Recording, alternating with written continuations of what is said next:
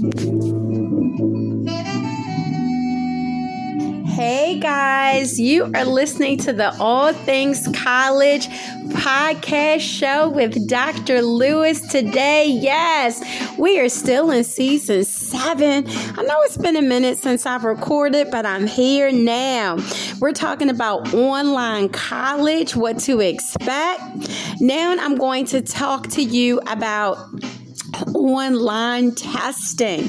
What does that look like, Dr. Lewis? That looks like a lot of different things, okay?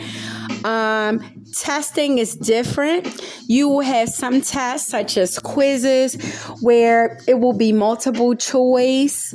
Um, it will be writing, but I always encourage students to look at the rubric so you are clear on what you're being graded on.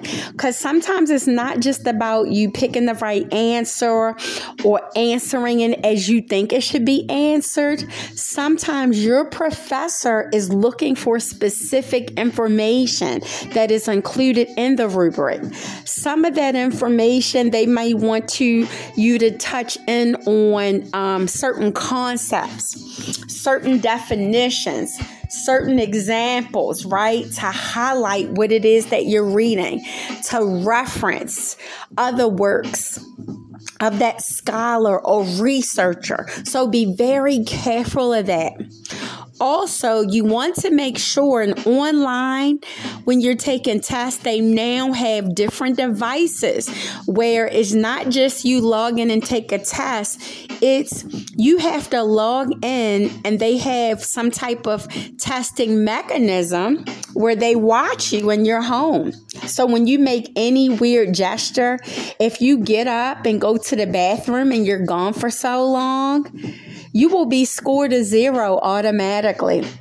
I've known quite a few people who have failed at home exams because they got up to use the bathroom and you and they weren't told, "Hey, this isn't the best time. You shouldn't get up." Or um, they look like they were playing with their phones. So, um, the type of software used now when looking at students' test online measures if you move certain ways, if it looks like you're cheating, if it look it looks to see if you have maybe another computer set up behind the computer you're using to test. Are your arms reaching for something? Are you looking off to the side more than you're studying? What are you doing? So I always tell students don't get up. Make sure you use the bathroom and you drink water and do all that stuff before you hit go to take that test. I'm telling you. Because if you don't, you will be at risk for failing the exam and it's not even worth it. I'm serious. So many people, and then you'll get accused of cheating and it can hurt your academic career and you really don't have a leg to stand on. The only thing you can do is say i just went to the bathroom. I went to this and that but there's no proof what you did. So don't even put yourself in a situation. I'm telling you anytime and i'm telling you that's for any test. Even outside of college if you're taking licensing tests whatever test that you're taking i'm going to ask that you don't make a move. You sit you pick pick a good area, a comfortable area. If you have pets, you need to put up your pets. Like for me, I'm a cat lover. I have two indoor cats, and a lot of times they'll get and jump on in my office desk where I have it set up to study. They will jump and think they have to come through and speak to the class and meow and say their little stuff. But when I'm taking a test, baby, I put them in their room and I shut the door door. And they whine the whole time, but nobody can hear it because I'm downstairs and they upstairs, okay? So I'm telling you this for a reason. Be very careful. But again, you want to check the rubric to make sure you want to make good use of your time and time yourself properly. You want to also make note of how many times you can take the test. That's up to the professor. Sometimes the professor will allow you to take the test several times. Sometimes it's only one time. Okay.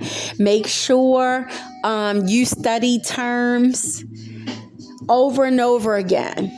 That you, when you're studying and prepare, Don't just study with your eyes, but give yourself a pretest to make sure that if asked the definition, you're able to write it out. Because the thing about these college exams, you don't know what tests you'll have to write out stuff versus what tests, I mean, what tests require you to choose A, B, C, D, or E.